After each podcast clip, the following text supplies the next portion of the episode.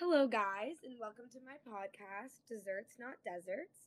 I'm Lizzie, and on today's episode of my podcast, I'm joined with four special guests. Hi, I'm Sophia. I'm Anna. Hi, I'm Sydney. Hey, I'm Tiara. This podcast intends to be a call to action for increased access to fresh and nutritious foods in neighborhoods experiencing food deserts. Today, we will discuss food deserts by defining what food deserts are and who they affect, and what the consequences can be on human health, and introduce solution ideas.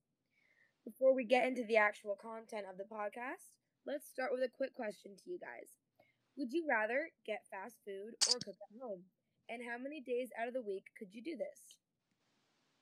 Well, personally, I would much rather cook at home than go out and buy fast food every day. I could probably cook at home three to four days out of the week.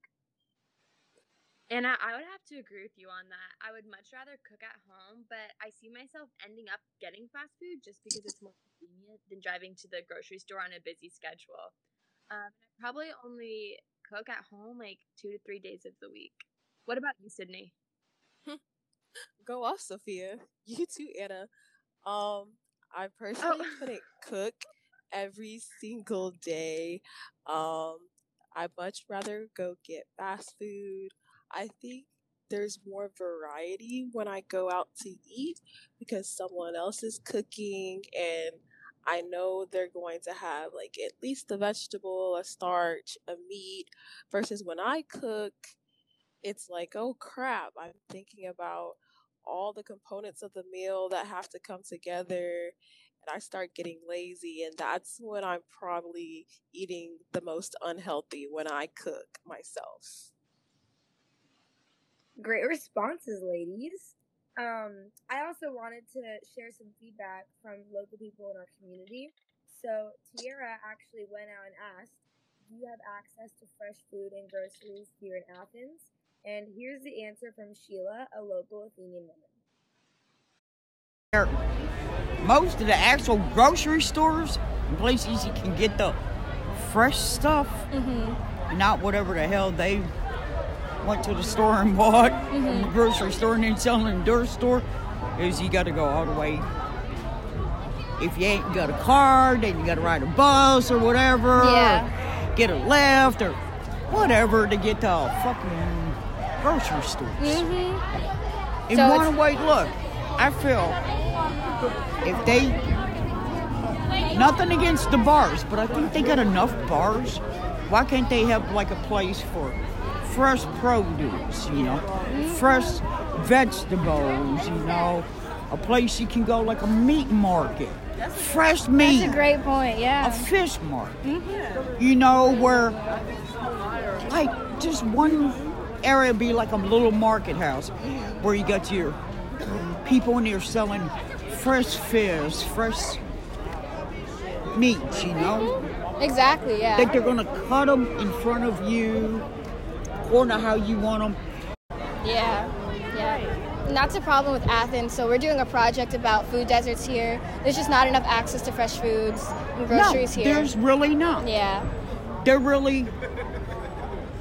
I can understand people like to drink. There's so many bars. A person can stagger out of fucking one, get kicked out of one, and stagger into the next. Yeah. You know, they're gonna take that person for however much money they can get and stagger another. one. They need a place where you get fresh produce, like fresh vegetables, fruits, like a big market house to where you can have your meats and all. Yeah. Yep. And so after talking to Sheila, she agreed that within Athens, there's definitely not enough accessibility to fresh foods and groceries, and this is why we consider Athens to be a food desert.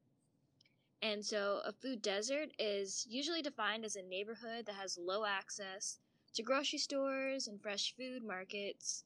Um, a lot of people in America actually live in food insecurity, and they turn to fast food as alternatives for their meals. Yeah, in urban places, people can conveniently buy fast food in the absence of grocery stores. But in rural areas, fast food isn't as easily accessible and they usually turn to farmers markets. So the experience vari- varies in rural versus urban areas. Yeah, like people in low socioeconomic status, they're more limited in how far they can travel to get fresh groceries. At least for me, I live in an area where there's no grocery stores that are wi- within walking distance. But I'm lucky enough to have a car, so I'm able to travel to the grocery store to get fresh food. But, you know, for people of low lower socioeconomic status who can't afford a car or transportation, they're more confined to where they can go get food as they can't travel as far. This is why they are more susceptible in being in food deserts rather than a person who, who is of higher socioeconomic status. Yeah, uh, I definitely agree and can see how that plays out, especially with some of the people I know. I have this friend and they take the bus to Walmart because they don't have a car, and it's high key inconvenient because they have to go only during certain times of the day, and then afterwards they'll have to carry all their stuff back and ride through multiple stops when it's way easier to just walk to a Chick fil A, which is closer.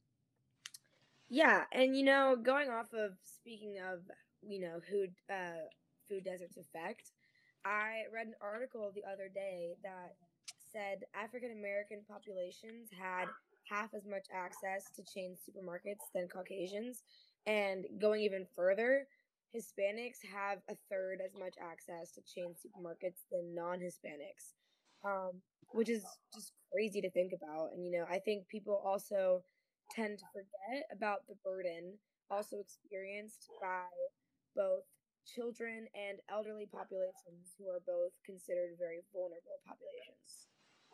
Yeah, only are food deserts inconvenient, but they also have consequences of food deserts include negative health effects on human health. They can cause chronic diseases, malnutrition, and negative effects on mental health. Not getting the proper foods one needs to grow can lead to vitamin deficiencies or obesity. This can then accelerate or uh, the develop of onset specific chronic diseases like type 2 diabetes and cardiovascular diseases.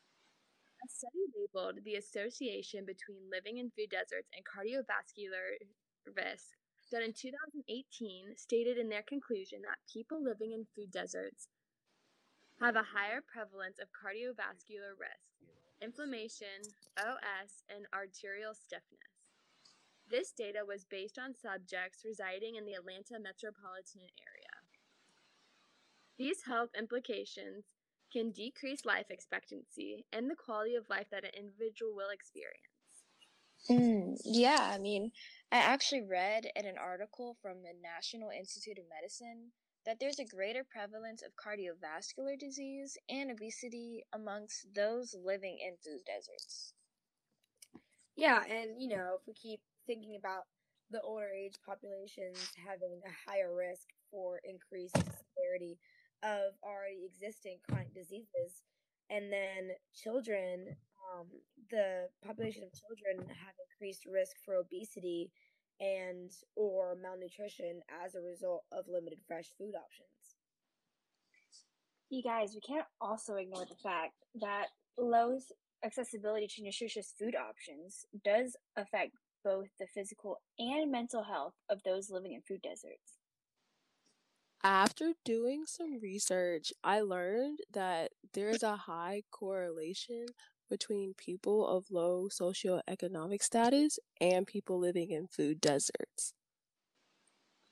So, how can we initiate change to correct the effects of food deserts?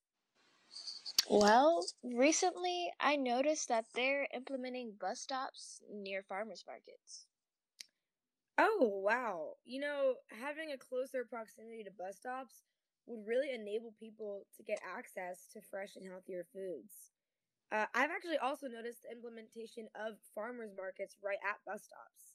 Mm, yeah, that's that's definitely very prevalent. Um, so basically, in Atlanta, they debuted a bus stop farmers market called the Fresh Marta Market. and both the Atlanta Community Food Bank and MARTA, um, Atlanta's Transit Authority, are involved in it. And it features fresh it features fresh produce and free consultations about food assistance programs, and they hope to implement this in at least or all of their 37 MARTA locations. Wow. You know, it really seems like Atlanta's onto something.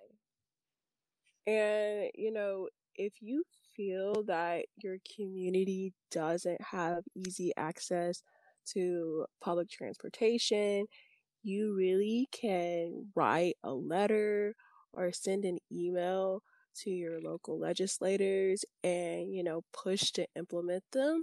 And I know they really like to hear from community voices. Sydney, you're so right.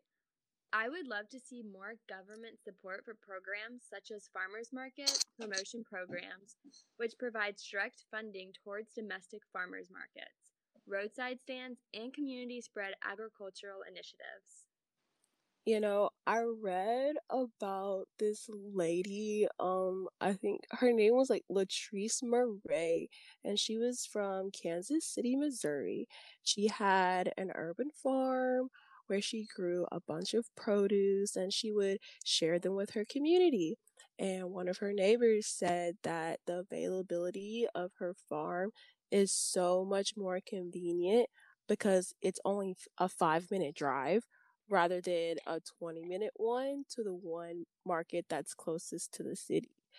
And while Murray's farm is funded like with her own out of pocket costs, if she had the support of the government, she would be able to grow and expand her farm to support a greater part of the community. Food deserts are a serious epidemic in America and can have long lasting effects on those who live in them. Yeah, you guys, before this, I didn't realize how prevalent food deserts were before doing research, or how much we can do to actively combat them. Reducing the amount of food deserts in America would cause a chain reaction leading to less malnutrition, food insecurity, and diseases like type 2 diabetes. Well, thank you, ladies, for coming to join me on my podcast. And I think this discussion has been real sweet. Thanks for listening to the podcast, Desserts Not Deserts. Toodles. Bye. Bye.